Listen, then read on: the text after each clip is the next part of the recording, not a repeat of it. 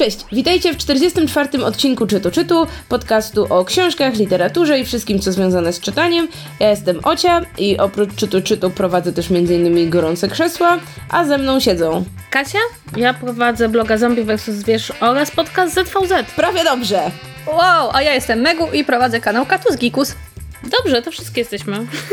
Zakładamy, że utrzymujemy tę wersję, gdzie Kasia prowadzi bloga Zombie vs. Zwierz, okej? Żartujesz? Jedziemy dalej. To też powiedziałam prowadzę... No, no nie, za, za, zaśmia- wyś- wyśmiałam to, ale Kasia nie zareagowała.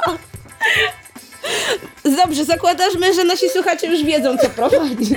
Jezus Maria, kiedy się nauczę? Kiedy się nauczę, co ja robię w życiu po prostu? Yy, może za kolejne 30 lat. Yy, dobrze, to może Kasia. Kasia może nam powie, co czytała. Może, może nam powie, a może nam powie, co napisała. Taka, taka reklama na początku podcastu. E, autoreklamę przeprowadzić teraz, tak? To jest ten moment? no dajemy, bo końcówek nikt nie słucha, to chociaż na początku się raz zareklamuj. Dobrze, to słuchajcie, to jeśli macie pieniądze i macie czas e, i jeszcze będzie chwilka do Oscarów, to kupcie moją książkę Oscary, sekrety największej nagrody filmowej, którą napisałam w tym roku e, i wyszła w tym roku. Dokładnie miała premierę 13 lutego. Jest to książka, która opowiada o mechanizmach rządzących Oscarami. Jest tam dużo anegdotek, dużo historii związanych z tą nagrodą, historia statuetki. Dowiecie się, jak e, aktorki dobierają sukienki na tą najważniejszą noc Oscarową. E, I wydaje mi się, że to jest bardzo fajna książka, zarówno dla kinomanów, jak i dla ludzi, którzy nawet nie są tak super zainteresowani kinem, ale po prostu chcieliby się czegoś dowiedzieć o mechanizmach rządzących e, kinem i kulturą popularną. E, I poza tym książka jest bardzo ładnie wydana, bo ma taki ładny, złoty grzbiet. Dzisiaj właśnie przyszły do mnie egzemplarze autorskie, więc patrzę teraz na kilkanaście egzemplarzy tej książki i naprawdę ona robi świetne wrażenie. Więc jak możecie kupić 8 książek i postawić obok siebie, to robi, robi naprawdę dobre wrażenie i będę Wam bardzo wdzięczna. W opisie pod podcastem załączamy wam link, gdzie możecie kupić książkę Kasi i przy okazji dzięki temu do podsłuchane też wpadną jakieś hajsy, więc wszyscy na tym zarobimy. Jej! Tak, tak, oczywiście. Ja będę bogata i sławna i szczęśliwa i podsłuchane będzie bogate. Natomiast a propos w ogóle książek o kinie, bo ja przeczytałam książkę o kinie, surprise, surprise w ogóle, kto by się spodziewał. Otóż e, wyszła kilka dni temu, dosłownie chyba też 13 lutego, Historia warszawskich kin autora Jerzego S. Majewskiego, który pisał takie, już wielokrotnie pisał takie książki o Warszawie, e, o budynkach, które kiedyś były w Warszawie, już ich nie ma.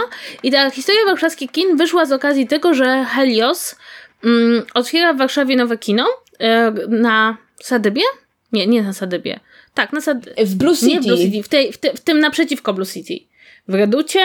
E, Nowe kino, który, w których, których sale będą się nazywały od starych kin warszawskich, których już nie ma. No i z tej okazji powstała książka, która śledzi historię konkretnych kin w konkretnych budynkach w Warszawie. I, i zaczyna się to od takiego krótkiego wstępu w ogóle o historii kin warszawskich. No więc ja powiem szczerze, ja od razu przyznam, ja nie jestem dobrym czytelnikiem tej książki, ponieważ ja się specjalizowałam w historii kin warszawskich, w związku z tym te informacje, które tam są, nie są dla mnie absolutnie nowe. E, I nie są, jakby ja się niczego nowego nie dowiedziałam.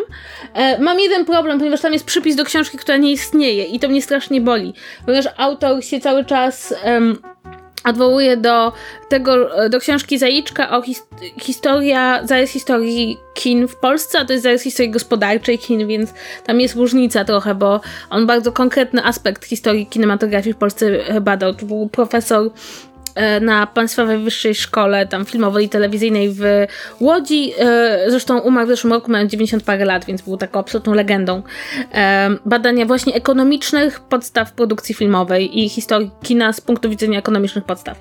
Wracając jednak do tych kin warszawskich, to jest taka książka trochę przewodnik, trochę album, w którym znajdziemy jakby historię poszczególnych kin, e, budynków, w których te kina działały, informacji o, kim, o tym, kim byli właściciele tych kin, chociaż to było trochę drugorzędne wobec tego, jak te kina wyglądały, co pokazywały, co o nich wiemy. No i powiem tak, że to jest ciekawe dla ludzi, którzy jakby się interesują em, kinematografią, ale też bardzo się interesują historią Warszawy i chcieliby wiedzieć, gdzie, e, gdzie te konkretne miejsca były. Ja przyznam szczerze, że mam pewien problem, bo na przykład kino Femina znajduje się w tym rozdziale o kinach w dwudziestoleciu, no bo Femina rzeczywiście działa w tym samym budynku od dwudziestolecia do chyba 2013 czy 2014, kiedy została zamknięta i przerobiona na Biedronkę. E, e, ale wydaje mi się, że to jest trochę błąd, bo to tworzy wrażenie ciągłości, a tymczasem ta ciągłość jest pozorna.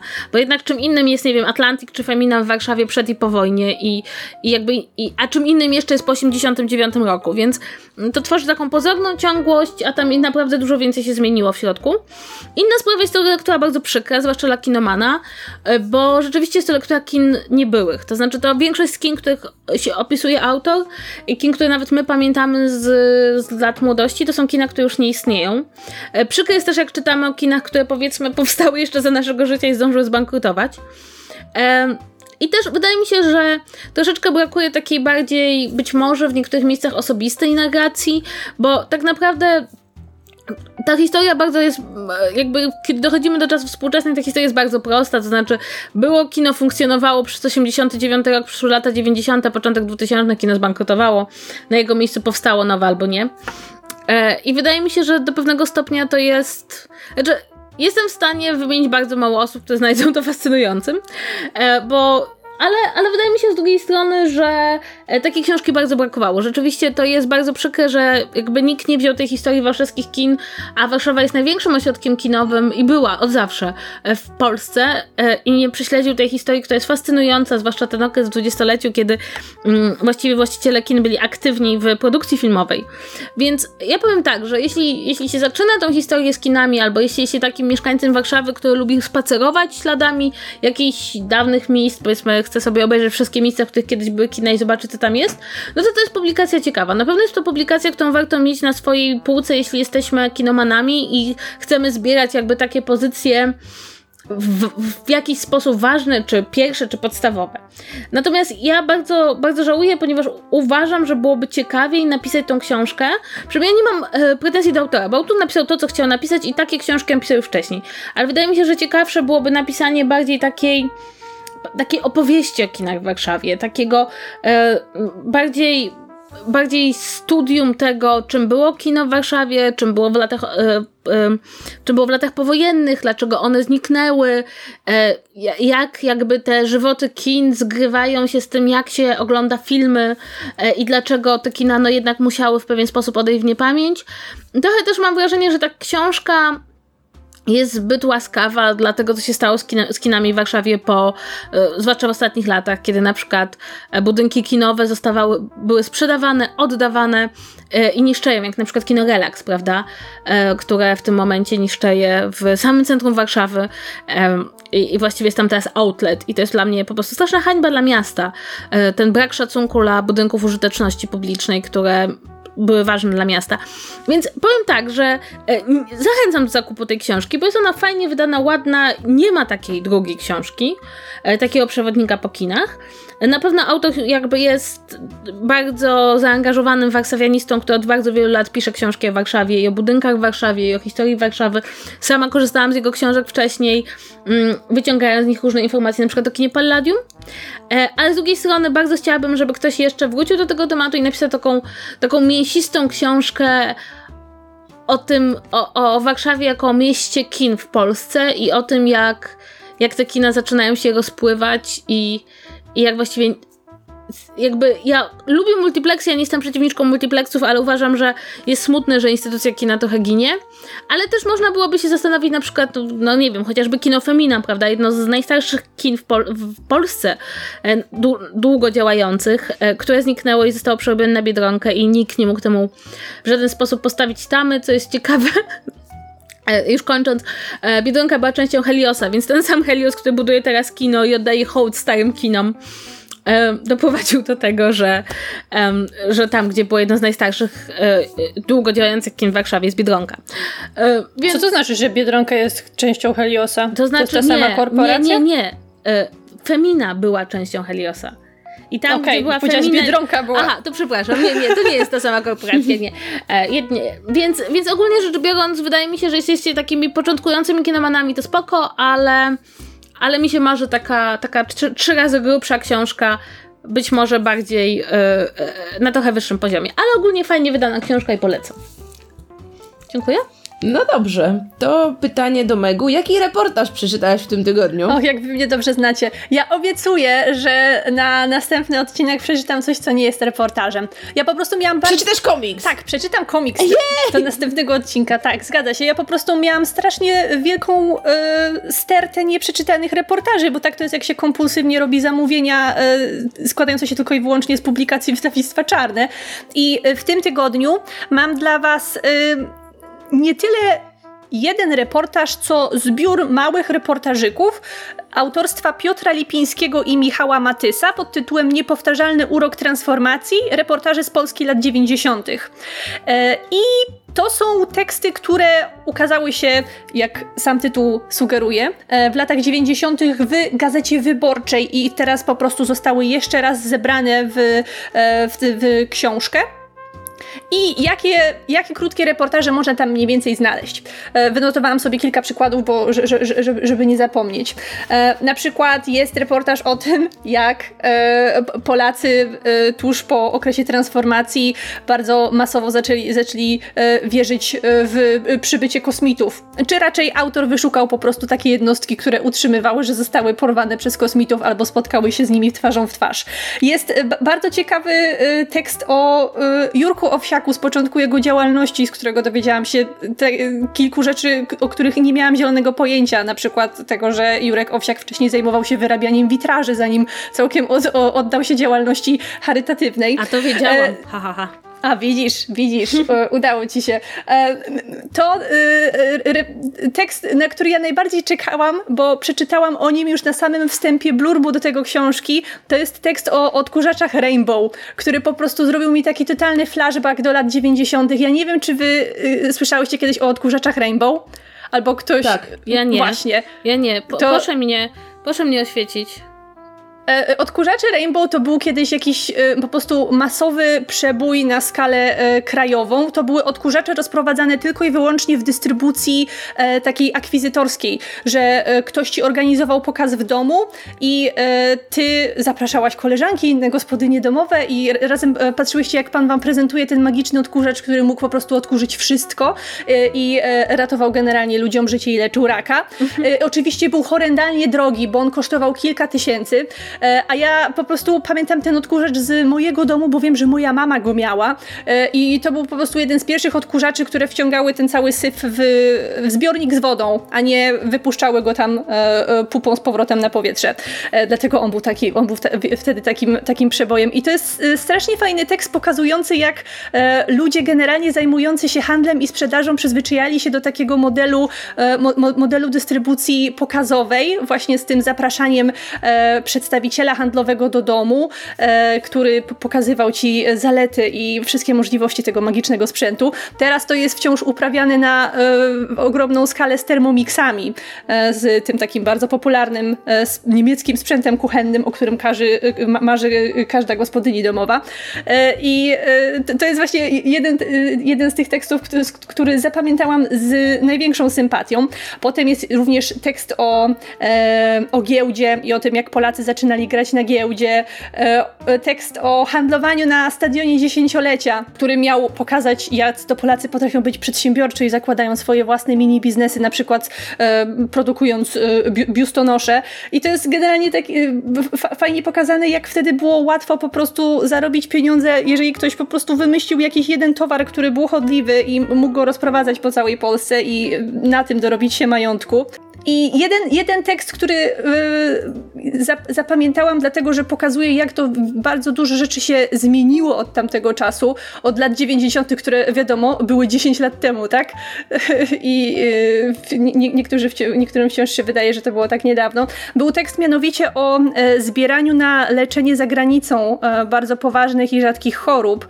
I e, w, w epoce, kiedy internet jeszcze nie był w ogóle dla ludzi dostępny i nie było zrzut, żadnych internetowych zrzutek albo, e, albo e, wośpu rozwiniętego na aż taką skalę. Ludzie po prostu chodzili po sąsiadach albo namawiali dzieci w szkole, żeby zbierały dla jakiegoś konkretnego, bardzo chorego dziecka. I jak trudno wtedy było wyjechać na takie leczenie za granicą, bo po pierwsze nikt nie był w stanie zdobyć takich pieniędzy, a po drugie e, sam rząd za bardzo nie godził się na to, żeby nie chciał po prostu wysyłać ludzi na, na, na leczenie za granicę i było to, spotykało się to z pewnego rodzaju ostracyzmem, e, jeżeli ktoś się na takie, na takie kroki e, e, decydował.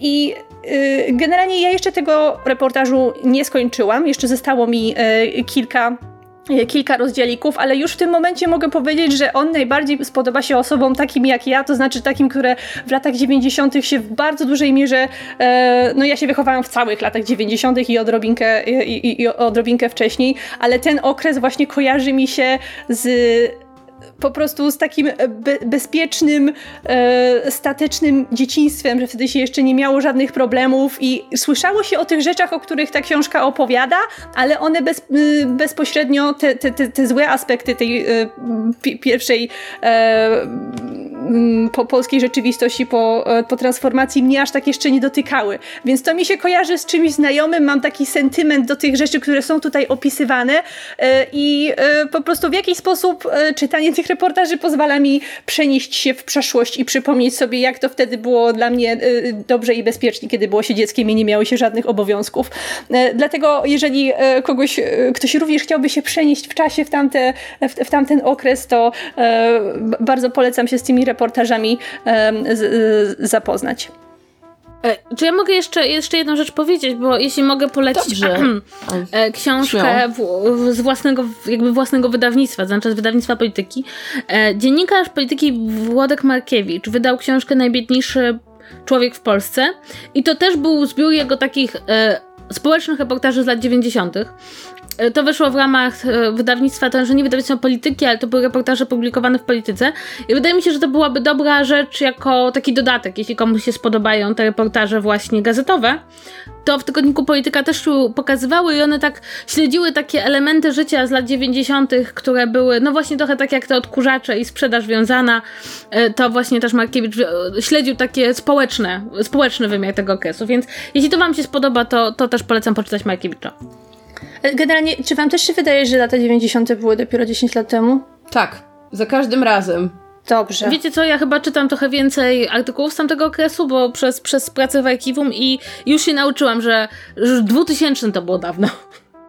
No, Jezu, no. Ale to już, jest takie Wiecie, smutne. że ludzie urodzeni w 2000 już są pełnoletni od roku? To jest dla mnie w ogóle niesamowite, bo dla mnie to są takie boba, które mają 5 lat. Przepraszam ludzi urodzonych w 2000, na pewno jacyś nas słuchają, bo już są wystarczająco duzi i mogą. No dobrze, to ja w tym tygodniu nie mam dla was książki, ale to dlatego, że będę mieć za tydzień, bo to jest po prostu bardzo dobra książka i rozkoszuję się nią tak długo jak mogę, tak więc opowiem wam o niej za tydzień. A w tym tygodniu e, przechodzimy do naszego tematu odcinka, który jest y, trochę z pogranicza naszego segmentu o aferkach. Aferki trochę, yes, tak, trochę, jest, trochę z pogranicza ploteczek, więc y, wszyscy powinni być zachwyceni. I te, temat nominalnie będzie krążył wokół autorów, którzy lubią sobie trochę pokłamać. To są którzy patologiczni lubią, kłamcy. Tak, którzy lubią ubarwiać swoje własne życiorysy. Yy, niekoniecznie ma to związek z tym, co piszą. Czasem ma, czasem nie ma, ale generalnie pozastanawiamy się nad tym, czy fakt, że pisarze okazują się nierzadko wrednymi kłamcami, wpływa na nas w jakiś sposób yy, jako na czytelników. Czy nie wiem, zniechęcamy się przez to do autorów, albo postanawiamy, że nie będziemy czytać tych okropnych wymysłów. Zwłaszcza jeśli biografia autora ma gdzieś jakiś związek z tematami, które podejmuje w swojej literaturze. I do podjęcia tego tematu zainspirowała nas chyba przede wszystkim yy, taka ostatnia drama związana z autorem Kobiety w oknie, panem, który nazywa się Dan Mallory, ale publikował pod pseudonimem AJ Finn. No i e, owa kobieta w oknie ukazała się na początku 2018 roku, była ogromnym przebojem. To była w ogóle pierwsza książka od 12 lat, która zadebiutowała na pierwszym miejscu listy bestsellerów New York Timesa. Od razu praktycznie sprzedano prawa do jej ekranizacji, pan dostał grube miliony i kontrakt od razu na dwie powieści. Kolejna ma się ukazać w 2020.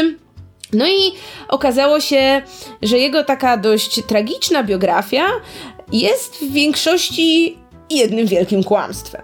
To znaczy, pan Mallory przez lata utrzymywał, że mm, jego matka zmarła na raka, że jego brat y, y, również zmarł, a przy okazji miał y, upośledzenie umysłowe, że jego drugi brat popełnił samobójstwo, że u niego wykryto guza mózgu, a poza tym zrobił doktorat na Oksfordzie. I wszystko, co przed chwilą wymieniłam, jest kłamstwem. I tak się jakoś złożyło, że 11 lutego ukazał się właśnie w The New Yorkerze bardzo długi i bardzo ciekawy artykuł, który, który wymienia po prostu wszystkie te zmyślone aspekty jego życiorysu. Y, podlinkujemy go wam na dole, bo to się czyta jak dobry thriller. thriller. A trzy dni później The New York Times napisał o tym, jak to właśnie jego bestsellerowa powieść Kobieta w oknie jest wyjątkowo, ale to wyjątkowo podobna do innego thrillera pod tytułem Saving April, napisanego przez panią Sarah Denzel. E, I wymieniane są po prostu wszystkie podobieństwa między tymi powieściami. No ja nie czytałam żadnych z nich, ale jeśli wierzyć e, dziennikarzowi z The New York Times, no to te powieści niewiele różni. Y, różni je czas publikacji półtora roku na niekorzyść pana Maloriego, y, no ale pewnie nigdy nie dowiemy się jak było, ponieważ autorka tej powieści, która ukazała się wcześniej, powiedziała, że no nie zamierza wstępować na żadną drogę sądową, ponieważ udowodnienie plagiatu w przypadku literatury beletrystycznej jest ponoć szalenie trudne, wręcz graniczące z cudem, więc y, no ona jakby nie będzie się tutaj kłócić. No i teraz tak, e, wydaje mi się, że chyba żadna z was nie czytała książek tego pana, znaczy książki tej kobiety w oknie. Nie, pytali mnie o to przy okazji, jak był taki okres, że e, mówiłyśmy dość sporo o tych takich domestic thrillers, mm -hmm. czyli Gone Girl, e, czyli e, co tam jeszcze Kobieta było takiego? Kobieta z pociągu. Kobieta z pociągu, tak, z którymi zresztą autor Kobiety w oknie bardzo mocno się inspirował i on się do tego mm -hmm. jawno, jawno, jawno, jawno przyznawał, ale ja tego, tej książki nie czytałam. Pamiętam tylko, że była taka no, dosyć głośna, odrobinę głośniutka akcja promocyjna w Polsce, kiedy chyba kilkanaście kilkanaście czy kilkadziesiąt osób naraz czytało ją na sesji mm, metra, tak. pamiętacie to? Mhm. Tak, tak, tak. Tak. E, to znaczy, to jest w ogóle bardzo ciekawe, dlatego że tutaj E, myśmy kiedyś opowiadały e, wam o pisarzach, którzy piszą pod pseudonimem i zastanawiałyśmy się, do jakiego stopnia to jest uczciwe, nieuczciwe, do jakiego stopnia jakby pisarze podszywają się pod inne tożsamości. E, I to jest bardzo ciekawe, dlatego że kiedy zaczynamy śledzić pisarzy, którzy publicznie skłamali, no to bardzo często okazuje się, że właśnie tym, co najbardziej pchnęło ich do tego kłamstwa, było przypisywanie sobie pewnych tożsamości czy przeżyć, które nie były ich.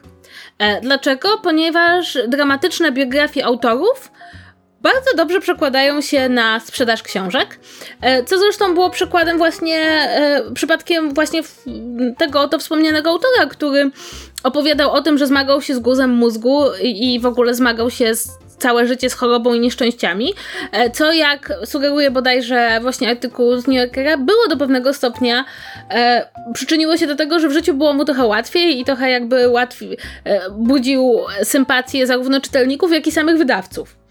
E, I ja przeglądałam trochę przypadków, w których e, autorzy jakby kłamali i chciałam wam przy, przytoczyć chociaż jeden z nich, bo wydaje mi się on niesamowicie ciekawy i też właśnie jest do pewnego stopnia związany e, z taką kradzieżą pewnych doświadczeń.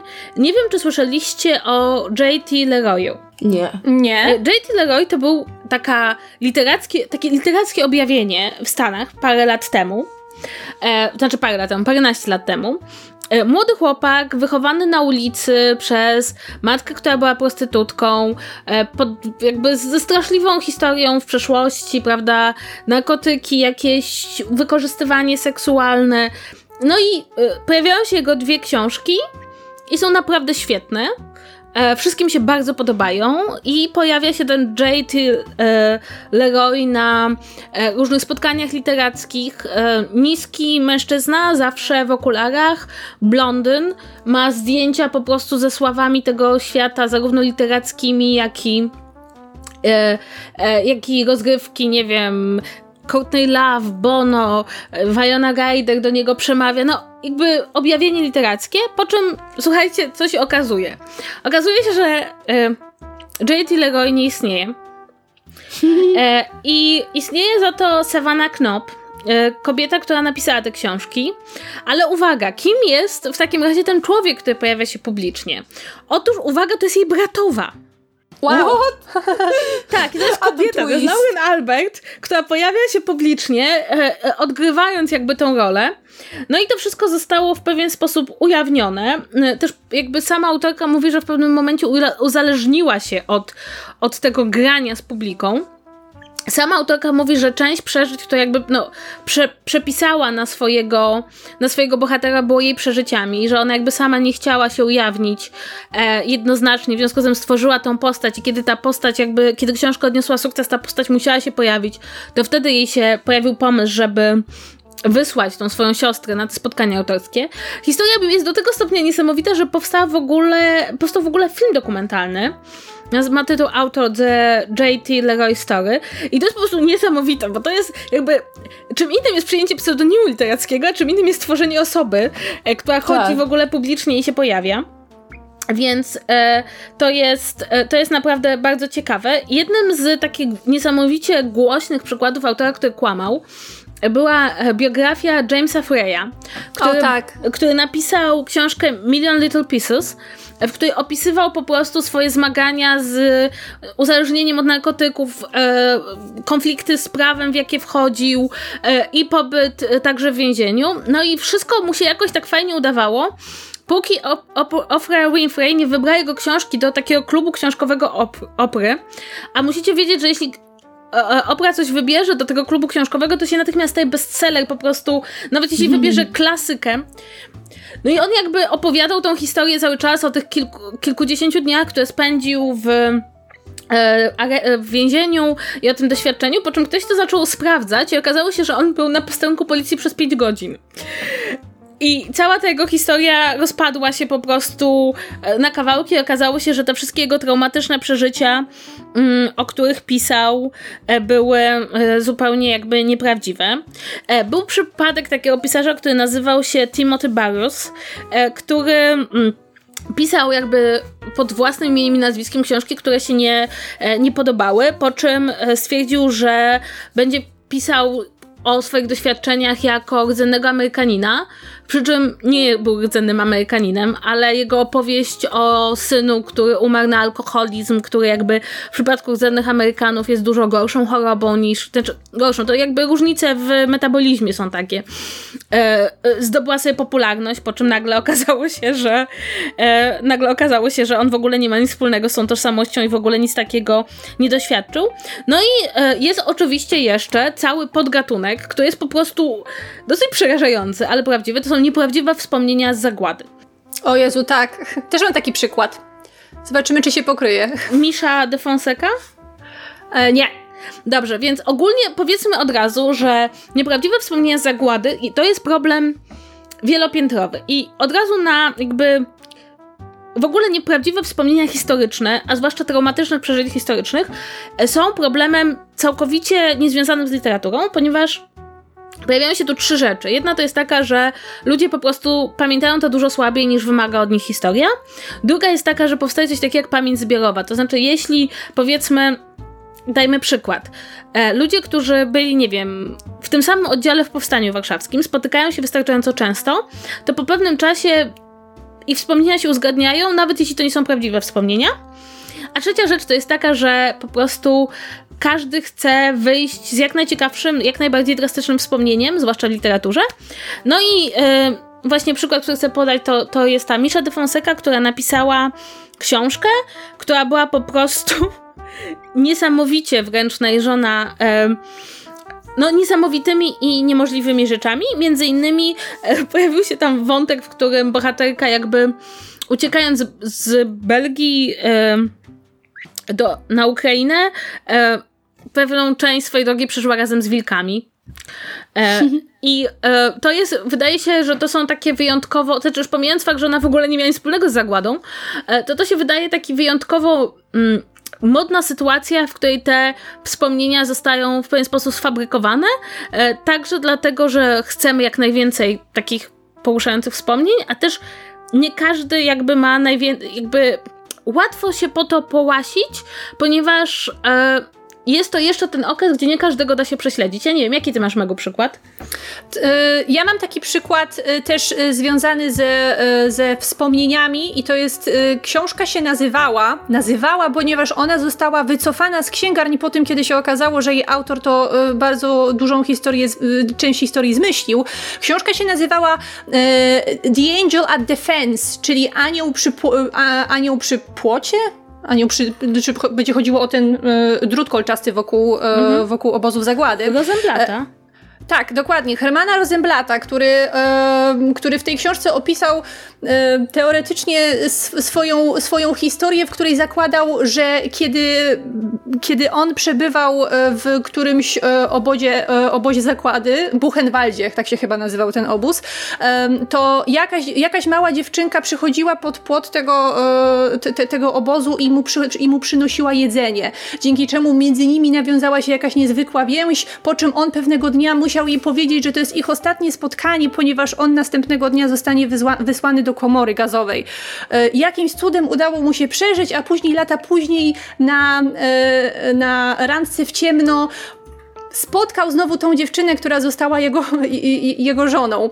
E, I e, ta, ta, książka właśnie była promowana tą historią niesamowitej miłości, która rozwijała się przez lata i która na nowo połączyła tych dwoje ludzi w tak okropnych czasach i po tak, po tak okropnych przeżyciach. Przy czym oczywiście e, bardzo szybko, nie wiem czy tuż po premierze tej książki, czy jeszcze przed jej premierą, chociaż zdążyli już wtedy sprzedać prawa do filmu. Także, sorry, firma która miała ten film wyprodukować, trochę wtopiła pieniądze w tym momencie, bo on oczywiście nigdy nie powstał.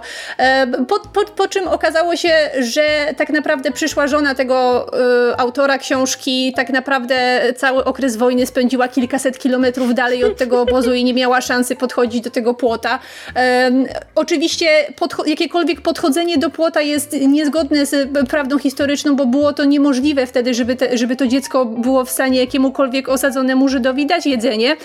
E, no i e, ostatnie, ostatnia e, rzecz, która mnie się już od razu rzuciła w oczy, kiedy przeczytałam tę historię, to znaczy tym ludziom się nie mówiło, że oni następnego dnia pójdą do komory gazowej, więc ten chłopiec nie miał prawa o tym wiedzieć, więc to jest wszystko wyssane z palca.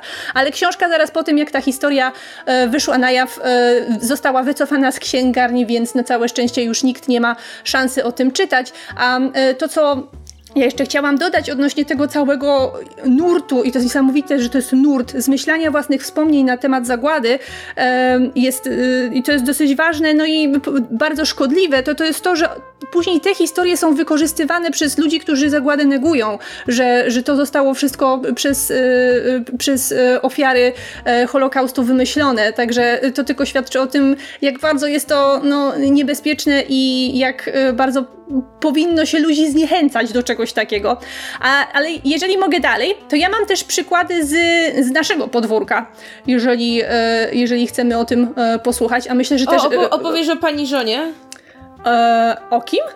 O tej żonie, o żonie pani żonie szejka. O, oczywiście, o, żona, żona szejka, jest super. Żona szejka musi być. E, mianowicie na naszym polskim poletku mamy e, autorkę, która się nazywa Laila Shukri i jest autorką rzekomo bardzo poczytnych książek na temat życia Arabek i generalnie e, rzeczywistości e, w e, różnych państwach islamskich.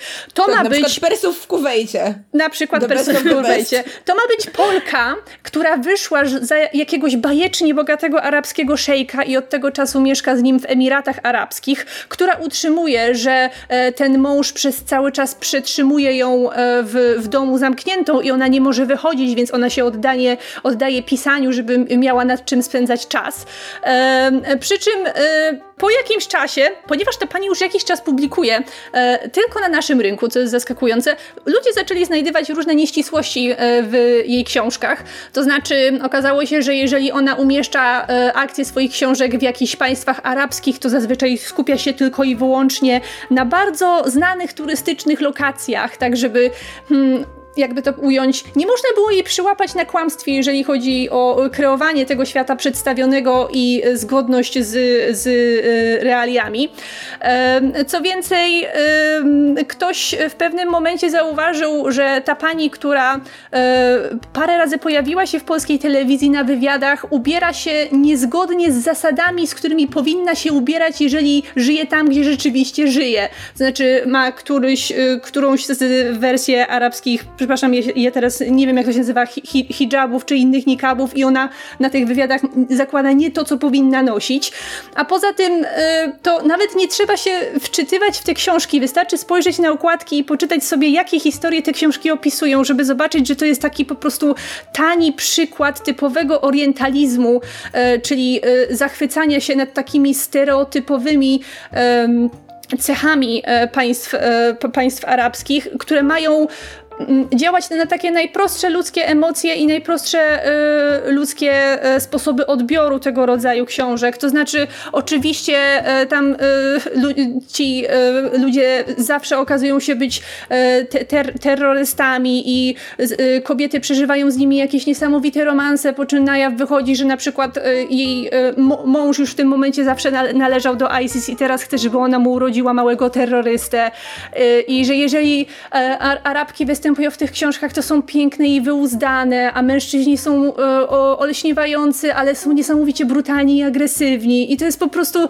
I, i potem po, re, po, recenzjach, które ukazują się tych książek w internecie, widać, że one e, bardzo działają na ludzi, którzy lubią sobie wyobrazić, że tak właśnie wygląda cały świat arabski. E, przy czym e, artykuł, który opisał tę całą, e, całą historię, bardzo ładnie punktuje to, że skoro e, książki tej autorki są tak bardzo poczytne i tak, są, tak, e, są tak wspaniałe i w tak realny i prawdziwy sposób op, op, opisują świat arabski, bardzo dziwne jest to, że nie zostały przetłumaczone na żadne inne języki, mm. e, bo może gdyby na tak. przykład ukazały się po angielsku i ktoś by je kupił w Londynie, to by bardzo szybko mógł powiedzieć, że to jest, yy, że to jest wstrętny bullshit i baba po prostu zmyśla. Um, a jeszcze inny przykład, który miałam, to to jest przykład dosyć znany i przykład już dosyć stary. E, I ja nie wiem, czy kiedykolwiek słyszałyście o, Sławomi o Sławomirze Rawiczu. Nie. Sławomir Rawicz to był e, pan, który e, napisał książkę na temat swojej e, ucieczki z Gułagu na Syberii w latach 40. I książka później została bodajże w 2010 roku zekranizowana i w filmie tym wystąpił Ed Harris, Jim Sturges, także ta historia była swego czasu dosyć głośna, ponieważ Wyszło na to, że y, Sławomir Rawicz podczas gdy utrzymywał, że historię oparł na własnych przeżyciach, rzeczywiście razem z kolegami uciekł z tego gułagu i przeszedł prawie e, 6 tysięcy kilometrów przez e, pustynię Gobi, Chiny, Mongolię i tak dalej. Ta książka się nazywała e, Długi Marsz i tak samo się nazywał film. E, to e, później odkryto, że on tak naprawdę nie miał za bardzo szansy tego zrobić, ponieważ on nie musiał uciekać z gułagu, ponieważ opuścił go w ramach amnestii dla Polaków e, razem z e, armią Andersa. Ale tutaj e, historia robi się jeszcze ciekawsza, po, ponieważ e, w pewnym momencie e, pojawił się inny pan, który się nazywał Witold Gliński, który powiedział, że e, Rawicz tak naprawdę nie kłamał, tylko że on, że, że naprawdę udało mu się ten gułak opuścić, tylko że później ktoś inny powiedział, że jednak z kolei ten Gliński też kłamał i że wszystko zmyślił i że przywłaszczył sobie tą historię Rawicza. E, także e, tutaj e, ta historia ma wiele warstw. I co chwilę się okazuje, że ktoś inny kłamał i, i, że ktoś inny przywłaszczył sobie czyjąś historię, a potem ta osoba też kłamała. Także, a, a, a jednak ta cała historia została w pewien sposób unieśmiertelniona przez Petera Weira właśnie w tym filmie ekranizującym tę książkę i to teraz ta wersja jest tą, którą najwięcej osób, najwięcej osób zna. Także E, no, e, to są przykłady z naszego e, polskiego poletka. Nie wiem, czy macie jeszcze jakieś inne. Ja już nie mam przykładów. Nie wiem, Kasia, masz jeszcze jakiś przykład? Nie, nie, ja mam tylko refleksję, że... A, no, no dobrze, to zacznij. Bo chciałabym zwrócić uwagę, że powinniśmy oddzielić dwie rzeczy. To znaczy, jedno, właściwie trzy. Jedno to, kiedy autor e, kłamie odnośnie swoich przeżyć i pisze na tych przeżyciach e, własną autobiografię. Druga to jest to, co tutaj przywołałaś a propos tego ucieczki z Gułagu, to jest znaczy kłamstwo historyczne. Ktoś y, relacjonuje wydarzenia historyczne nie tak, jak się wydarzyły i to jest coś, co wykracza daleko poza literaturę i jest absolutnie powszechne. Nawet ludzie nie zdając sobie sprawy kłamią o tym, jak, jak pamiętają pewne rzeczy i to jest, to jest niesamowite. A Albo też jak sobie przywłaszczają czyjąś historię, bo ten właśnie Gliński oskarżył Rabicza, że przywłaszczył sobie jego przeżycia, co też nie było prawdą. Tak, i to jest dosyć, dosyć powszechne i to jest zmora historyków i, i rzeczywiście zdarza się to nie tylko wśród tych, którzy spisują swoje wspomnienia, także którzy, którym się wydaje, że coś pamiętają. No i trzecia rzecz, która mi się wydaje jest najbardziej kontrowersyjna i yy, jakby troszeczkę wracamy do naszego autora, to znaczy kiedy ten autor wypycha jakąś element biografii, który czyni go w jakiś sposób wyjątkowy czy ciekawy, no w tym przypadku e, to połączenie raka mózgu z dyplomem z Oxfordu, z doktoratem, w ogóle ja nienawidzę ludzi, którzy kłamią w sprawach tytułów naukowych, tu mordowałabym, bo, bo to się trzeba tak cholernie namęczyć. Nie no, co tam, co tam guz mózgu, ale on okłamał, tak. że zrobił doktorat na Oxfordzie. Dokładnie, tak, dokładnie. mógł sobie tylko tego guza mózgu zostawić. I to wydaje mi się, że to, to budzi moje takie... Mm, największe oburzenie. Dlatego, że ja rozumiem, że ludzie różne rzeczy inaczej pamiętają. Czasem rozumiem, że pewne rzeczy mogą y, pompować bardziej, chociaż rzeczywiście robienie, ale kiedy kłamią, e, żeby, żeby wzbudzić naszą litość, zwłaszcza, że akurat jeśli chodzi o raka mózgu, to na przykład była taka... Mm, blogerka, która napisała taką całą książkę, to się nazywało bodajże coś, właśnie jakąś taką książkę o tym, że jak ona się wyleczyła z raka dzięki, dzięki jedzeniu odpowiedniego jedzenia i zrobiła całą książkę o tym, po czym okazało się, że ona nigdy tego raka nie miała. E, no ale ten właśnie to współczucie, które udało jej się zbudować na chorobie i własnym cierpieniu. I to mnie strasznie denerwuje, bo to jest coś po prostu e, jakby to jest takie wykorzystywanie cudzych emocji i zasadniczo rzecz biorąc podburzanie pewnego zaufania społecznego. Podobnie jak denerwuje mnie przywłaszczanie sobie o tyle tutaj tożsamości, że wiecie, że jeśli opublikujemy w Anglii mieli taki przykład autora, który pisał jako azjatycka dziewczyna. I ktoś uh mhm, słusznie uh mhm. -huh. zauważył, uwagę, zwrócił uwagę, że fajnie, że go opublikowaliśmy i ta książka się fajnie rozeszła, tylko nie opublikowaliśmy jakiejś realnej azjatyckiej dziewczyny, która miałaby może szansę ze swoją prawdziwszą historią. E, też był taki przykład e, autora, który opublikował swoje wspomnienia, udając, że e, był osobą, e, to była autorka, u, udawała, że wychowała się jako osoba czarnoskóra i jakoś nikt jej tego nie, wy, wy, wiesz, e, nikt jej tego e, nie wypomniał, kiedy jej zdjęcie ukazało się na okładce tej książki i ona była biała jak mleko na tym zdjęciu. Jakoś nikt się nie zorientował, że coś jest nie tak. Także to, to, to jest, jest, jest więcej takich przykładów. Tylko też ja się na przykład zastanawiam, bo y, są, są dwie rzeczy. Y, są, jest taka sytuacja jak przy tym autorze kobiety, y, kobiety w oknie, kiedy on kłamie na temat swojej biografii, po publikacji y, jakiejś, jakiej, jakiejś książki y, y, takiej z, z, konkretną fabułą, po prostu to nie był reportaż, tak? On napisał jakąś konkretną historię, napisał thriller, ale jego biografia z tym thrillerem tak do końca nie jest, nie jest związana, prawda? I, i od pisarza, od, od, od, od, od pisarza fabuł generalnie oczekuje się, że on swoją historię wymyśli, że on ją zmyśli, ona nie musi być prawdziwa. A z drugiej strony mamy ludzi, którzy publikują książki na temat swoich życiorysów, publikują wspomnienia i w tych wspomnieniach kłamią. Y, I czy czy, czy, czy to nie jest gorsze, jeżeli ktoś y, nabiera ludzi, publikując y, nieprawdziwe wspomnienia, niż tylko autor, który kłamie na temat swojej biografii, ale ta biografia nie dotyczy tego, co on na, tak naprawdę napisał?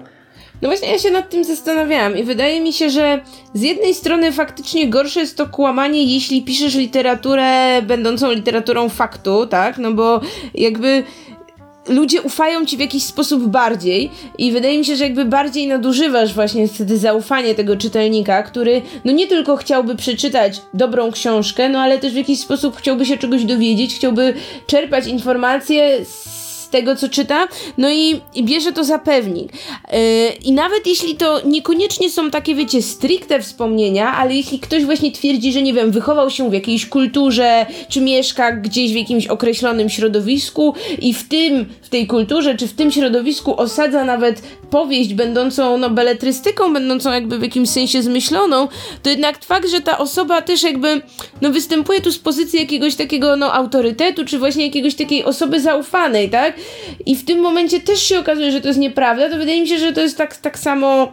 Mm, no nie wiem, tak samo szkodliwe, czy też no tak samo rozczarowujące. Tak jak no wspomniana pani, która na przykład właśnie pisze o, o tym, nie wiem, o właśnie o Emiratach Arabskich, czy generalnie o, o muzułmanach, czy o muzułmankach, no i potem na przykład powiedzmy by się potwierdziło, no że to wszystko było całkowicie zmyślone i pisała te książki, prawda, siedząc z, z Google Maps, nie wiem, w Poznaniu, no to mimo, że te książki nie opisują jej faktycznych przeżyć, tylko no zmyślonych bohaterek, no to wydaje mi się, że, że to też jest okro- że to, no to też jest złe, to też jest właśnie w jakimś sensie okłamywanie czytelników, zwłaszcza, że no właśnie tak jak to Kasia wspomniała akurat przy okazji pana Maloriego, gdzie mm, no powiedzmy jego smutna biografia gdzieś tam może pomóc mu zostać dostrzeżonym, że tam nie wiem, wydawca spojrzy łaskawszym okiem, no to tak samo jeśli ktoś próbuje wydawnictwu sprzedać książkę na zasadzie mieszkam tu, znam to środowisko, napisałem czy napisałam super książkę, no to, to też jest jakby oszukiwanie, tak? To też jest jakby wybijanie się na czymś, czego się nie przeżyło, czego się nie uzyskało.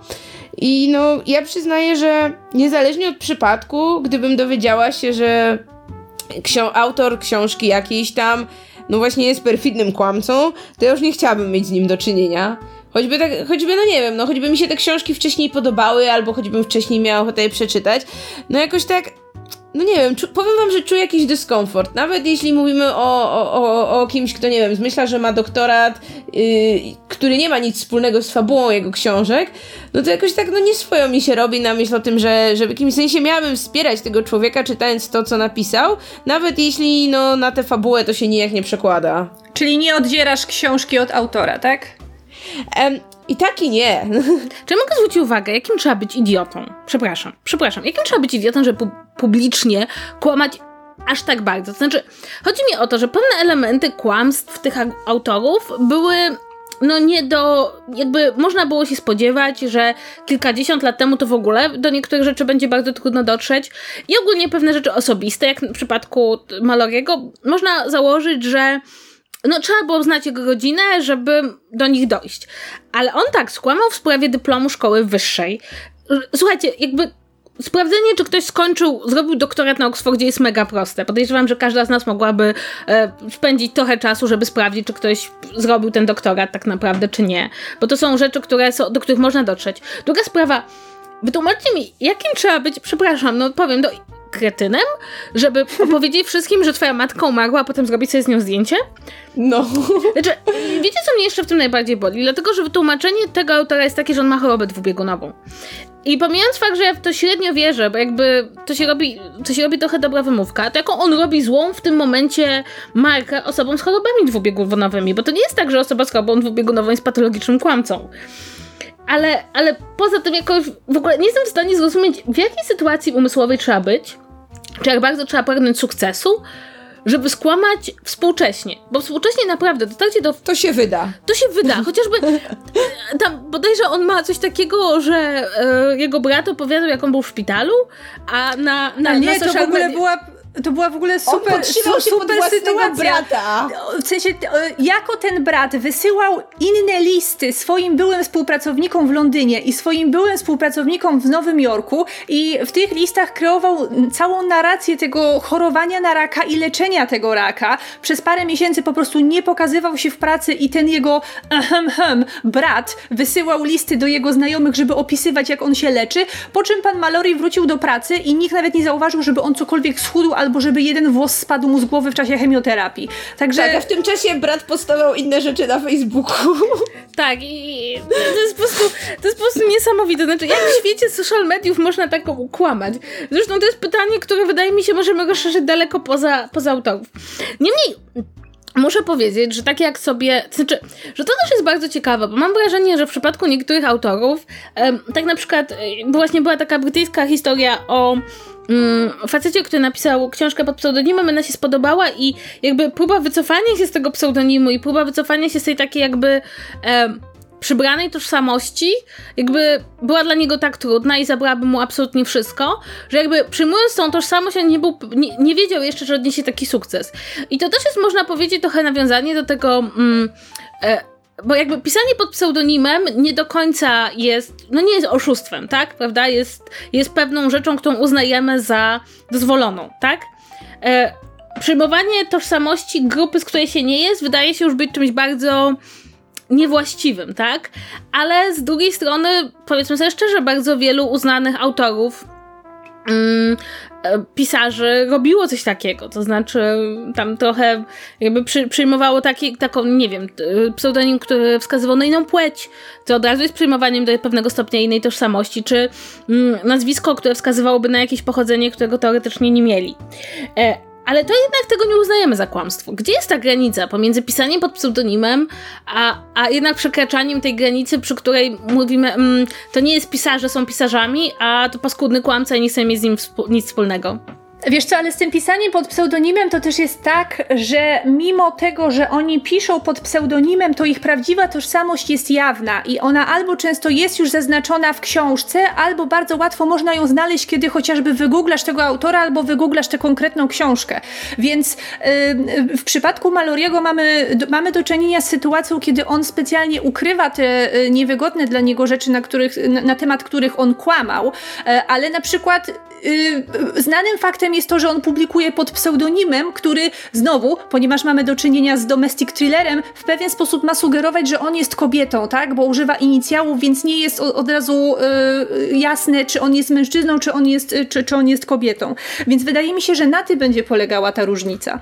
Na tym, co jest tutaj yy, powiedziane jasno i na, na co łatwo można natrafić w internecie, a na co nie.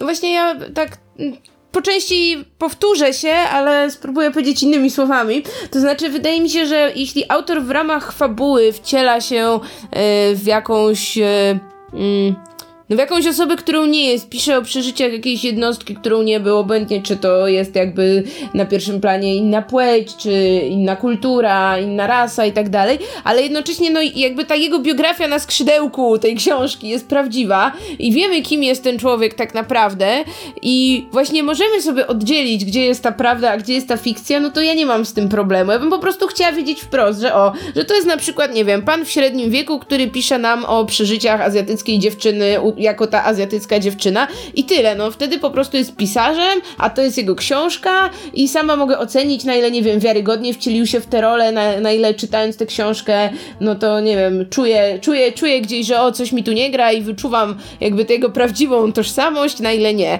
Ale no nie chciałabym, żeby ktoś mnie właśnie tak okłamywał na wstępie, żeby w jakimś sensie lepiej mi tę książkę sprzedać, no bo to jest dla mnie takie jednak nieuczciwe. I jeśli mamy to porównać do tych pseudonimów, no to tak długo jak ktoś po prostu, nie wiem, zmienia imię i nazwisko, jakby w tym, na tym samym polu, typu wiecie, no nazywa się Jan Kowalski, ale podpisze się, nie wiem, Marcin Nowak, no bo nie chce, żeby, nie wiem, koledzy z pracy wiedzieli, że to on napisał książkę czy coś. Tak jak, nie wiem, prawnicy piszą książki o prawnikach, ale równocześnie nie chcą, żeby w tym środowisku wszyscy wiedzieli, to spoko. Ale no, wolałabym, żeby jednak autorzy, no nie wiem, no nie zmieniali sobie płci, nie zmieniali sobie nazwisk na brzmiące tak, jak z jakichś zupełnie innych kultur. No, oczywiście abstrahując od tego, żeby, nie wiem, łatwiej się ich wymawiało, no to spoko, jeśli jeśli ktoś ma jakieś, nie wiem, bardzo trudne nazwisko, a chce być super sprzedażowym autorem w Stanach i zmienia sobie na, nie wiem, no Jason Hunt, no to spoko, nie? Ale już nie, nie, nie w drugą stronę, jak ktoś sobie właśnie zmienia nazwisko na sugerujące jakieś pochodzenie, którego nie ma. To znaczy jest też, y, y, jeżeli mogę tylko coś dodać, bo ja bym tutaj też y, rozróżniła poziomy szkodliwości tego zmieniania własnej tożsamości. To znaczy, bo ja, ja ciągle myślę o tej, Laj, o tej Laj, Lajże Shukri i o tym, że jej książki po prostu są, nie, nie wiem na ile świadomym, ale na pewno bardzo oddziałującym na ludzi wykorzystywaniem stereotypów i umacnianiem tych stereotypów. I o ile jeżeli ktoś jeszcze wprowadza jakieś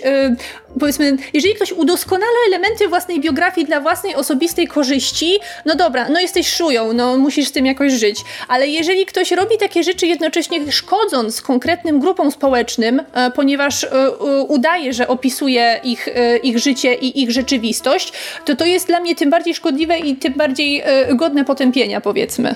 A to ja mogę wam powiedzieć, że mam wrażenie, że to, co obserwujemy, te takie autorskie kłamstwa, oczywiście one są równie stare, co samo pisanie, ale ich pewne nasilenie się, bo mam takie wrażenie, że one do pewnego stopnia nastąpiło, wiąże się też z tym, że do pewnego stopnia e, mam wrażenie, że we współczesnym świecie jest taka bardzo duża potrzeba tego utożsamienia przeżyć autora z tym, co jest w fikcji, albo albo taka chęć, żeby on był z tej, żeby to było jak najmniej wyobraźni, żeby to było jak najwięcej z jego własnych doświadczeń. I to sugeruje ludziom, którzy mają naprawdę super bo wiele z tych książek, o których mówimy, było bestsellerami, się świetnie sprzedawały. Że to jakby sugeruje e, ludziom, którzy mają dobrą opowieść o rzeczach, których nie znają, że powinni przyjąć tę tożsamość, czy opisać swoje, że, że te wydarzenia są wzięte z ich życia, bo dzięki temu jakby ludzie to postrzegają w kontekście, że to jest bardziej prawdziwe, a mniej fikcyjne, a lubimy to, co jest bardziej prawdziwe i mam wrażenie, że ludzie wolą to, co jest bardziej wzięte z życia. E, I to jest dosyć ciekawe, dlatego że ci ludzie bardzo często napisali bardzo dobre książki. E, być może udowadniają, że nie trzeba czegoś przeżyć na własnej skórze, żeby dosyć dobrze wczuć się w tą sytuację i żeby ją sobie wyobrazić. Paradoksalnie mogli się jakby udowodnić, że są dobrymi autorami w ten sposób, prawda, że ludzie im uwierzyli, że to naprawdę były ich przeżycia. E, I to jest moim zdaniem bardzo ciekawe. Jakby ta, ta potrzeba, żeby autor wykazał się tym, że ma e, własne osobiste podstawy o tym, żeby napisać o takim, a nie innym przeżyciu, e, podczas kiedy zasadniczo rzecz biorąc olbrzymim elementem literatury jest wyobrażanie sobie pewnych stanów emocjonalnych e, i co więcej, ci autorzy bardzo często świetnie sobie te stany emocjonalne wyobrazili, skoro jakby te ich kłamstwa, czy te ich mistyfikacje no, utrzymywały się dosyć długo. To znaczy w przypadku tych, którzy pisali jakby o swoim życiu. E, więc, e, więc to jest moim zdaniem bardzo ciekawe zjawisko, prawda? Że chcemy, żeby autor nam powiedział, że e, powiedzmy postać e, w jego książce cierpi na alkoholizm i on też cierpiał na alkoholizm. A nie powiedział, jestem zamożnym mężczyzną z doskonałym wykształceniem, czytałem mnóstwo książek, e, skonsultowałem się ze specjalistami od alkoholizmu i zobaczcie, jestem sobie w stanie wyobrazić i dobrze to zrekonstruować.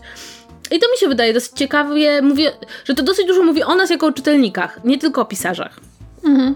A nie wiem, czy wy też tak macie, ale ja na przykład, yy, ja na przykład mam tak, że yy, z bardzo łatwo akceptuję to, co jest napisane w książce i bardzo łatwo biorę to za pewnik i ufam jednak temu autorowi, który to, który to napisał. E, I nigdy w, w, takich sytuacjach, kiedy czytam o obcych mi kulturach i o, grupach społecznych, o których życiu nie mam prawa nic wiedzieć, to e, nie, nie potrafiłabym się zdobyć na to, żeby jednak wytknąć komuś, komuś kłamstwo, bo wiem, że sama nie jestem dość kompetentna w tym temacie, żeby móc to zrobić. Nie wiem, czy, nie wiem, czy wy też tak macie. E, to ja bardzo zależy o czym czytam. Bo czasem, e, czasem jak czytam pewne wspomnienia, e, to wydają mi się one, to znaczy, to zależy czego dotyczą, prawda? No ale pewne wspomnienia wydają mi się mocno naciągane. Albo, przy czym to jest trochę tak, że na przykład jak czytam wspomnienia, to uruchamiam moją, mój mechanizm historyczny, a, a historyków na przykład uczy się właśnie, żeby do wspomnień, zwłaszcza wspomnień e, o wydarzeniach, które są powszechnie znane, podchodzić z pewnym, z pewnym takim dystansem. Dlatego, że ludzie pamiętają rzeczy, których nigdy nie przeżyli i są absolutnie przekonani, że je pamiętają. Dobrze, to z naszej strony to już będzie koniec, koniec tego tematu i koniec tych przykładów, ale na pewno nie wyczerpałyśmy wszystkich przypadków, kiedy pisarze perfidnie kłamią, więc jesteśmy ciekawi, czy wy kojarzycie jakichś autorów bądź autorki, yy, którzy zmyślali, czy to w swoich życiorysach, czy to w swoich rzekomo bazujących na, na faktach czy wspomnieniach powieściach. Więc jeśli macie jakieś inne przykłady, to podzielcie się z nami, bardzo chętnie przeczytamy. I dajcie nam znać, czy wam to w ogóle przeszkadza. Czy jeśli dowiadujecie się, że autor powieści, która wam się podobała, był tak naprawdę no, patologicznym kłamcą, to czy w jakikolwiek sposób zmienia to waszą ocenę je, jego twórczości, jego samego, czy może jest wam totalnie wszystko jedno i tak długo jak książka jest dobra, to autor może być kim tylko chce i mówić co tylko chce, bo nie ma to żadnego znaczenia. Jesteśmy ciekawi waszych przemyśleń. Przepraszam, ja tylko chciałam powiedzieć, że mnie strasznie bawi to, że jak u nas w podcaście ktoś kłamie, to od razu kłamie perfidnie. No może kłamać też przypadkiem, tak? Ups, skłamało mi się. Jeśli znacie autorów, którzy skłamali przypadkiem, to również dajcie nam znać. w każdym razie, gdzie możecie nam dawać znać? No możecie oczywiście zostawiać nam komentarze pod odcinkiem na YouTubie. Możecie zostawiać je także na naszym facebookowym profilu czytu czytu, albo możecie wysłać je nam prosto na maila czytu czytu małpa podsłuchane.pl jeśli to wszystko już zrobiliście, to możecie łapkować, subskrybować, lajkować, co tam się jeszcze robi w internecie. Możecie nas także słuchać w aplikacjach podcastowych, w Spotify i na iTunes i wszędzie, gdzie się da, możecie zostawiać nam recenzję, bo nam to bardzo pomaga i dzięki temu jesteśmy widoczni na drodze. No i nieustająco czekamy na masło. Obiecujemy, że niedługo wpadną też do naszego sklepu maślane koszulki, więc zaglądajcie na podsłuchane.pl kośnik sklep. A zanim wpadną tam maślane koszulki, możecie tam kupić inne koszulki, innymi koszulki z logo Czytu Czytu oraz koszulki, które podsłuchane.pl stworzyło we współpracy z, ze Stowarzyszeniem Miłość Nie Wyklucza. I całe dochody z tej koszulki, zarówno z naszej strony, jak i ze strony sklepu, który nas gości, idą właśnie na cele tego stowarzyszenia, które walczy o to, by równość małżeńska była dostępna dla wszystkich Polek i Polaków, więc możecie wesprzeć szczytny cel, a przy okazji mieć naprawdę prześliczną koszulkę, którą zaprojektował Paweł. I to wszystko. Do zobaczenia za tydzień. Pa, pa! Pa, pa. Pa, pa. Powiedziałam do zobaczenia.